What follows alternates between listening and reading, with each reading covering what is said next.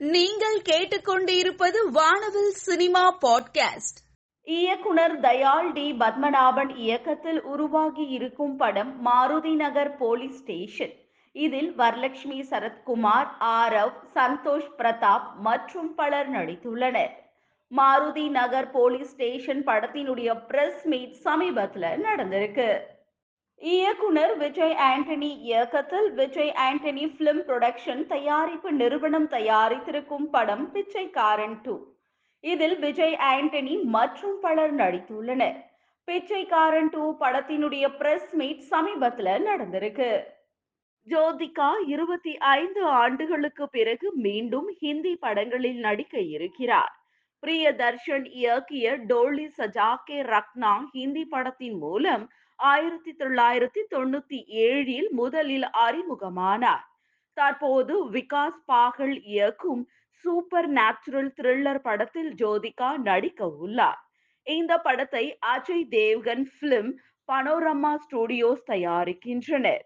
Junior என்டிஆரின் பிறந்த நாளில் வெளியிடப்படும் என்டிஆர் தேர்ட்டி டைட்டில் மற்றும் ஃபர்ஸ்ட் லுக் இதில் ஜான்வி கபூர் சையப் அலிகான் நடிக்கின்றனர் என்பதும் என்டிஆர் தேர்ட்டி படத்தை கொரட்டாலா சிவா இயக்க இருக்கிறார். ஜூனியர் என்டிஆர் தற்பொழுது என்டிஆர் தேர்ட்டி என்று பெயரிடப்பட்ட படத்தில் நடிக்கிறார். மேலும் இந்த படத்திற்கு பிறகு ஜூனியர் என்டிஆர் கேஜிஎஃப் இயக்குனர் பிரசாந்த் நீலுடன் நடிக்க உள்ளார். இதைத் தொடர்ந்து வெற்றிமாறனுடனும் நடிக்க உள்ளார். கண்ணும் கண்ணும் கொள்ளையடித்தால் படத்தில் நடித்த ரக்ஷன் தற்பொழுது யோகேந்திரன் இயக்கத்தில் மறக்குமா நெஞ்சம் என்ற படத்தில் நடிக்கிறார். படம் ஜூலை இரண்டாயிரத்தி இருபத்தி மூன்றில் வெளியாக உள்ளது. இந்த படத்தின் ஃபர்ஸ்ட் லுக் போஸ்டர் வெளியாகி உள்ளது. தனுஷ் நடிக்கும் அடுத்த படத்தை நெல்சன் டைரக்ட் செய்ய இருப்பதாக தகவல் வெளியாகி உள்ளது. இவர் நயன்தாராவின் கோலமாவு கோகிலா சிவகார்த்திகேயன் நடித்த டாக்டர் விஜயின் பீஸ்ட் ஆகிய படங்களை இயக்கியுள்ளார்.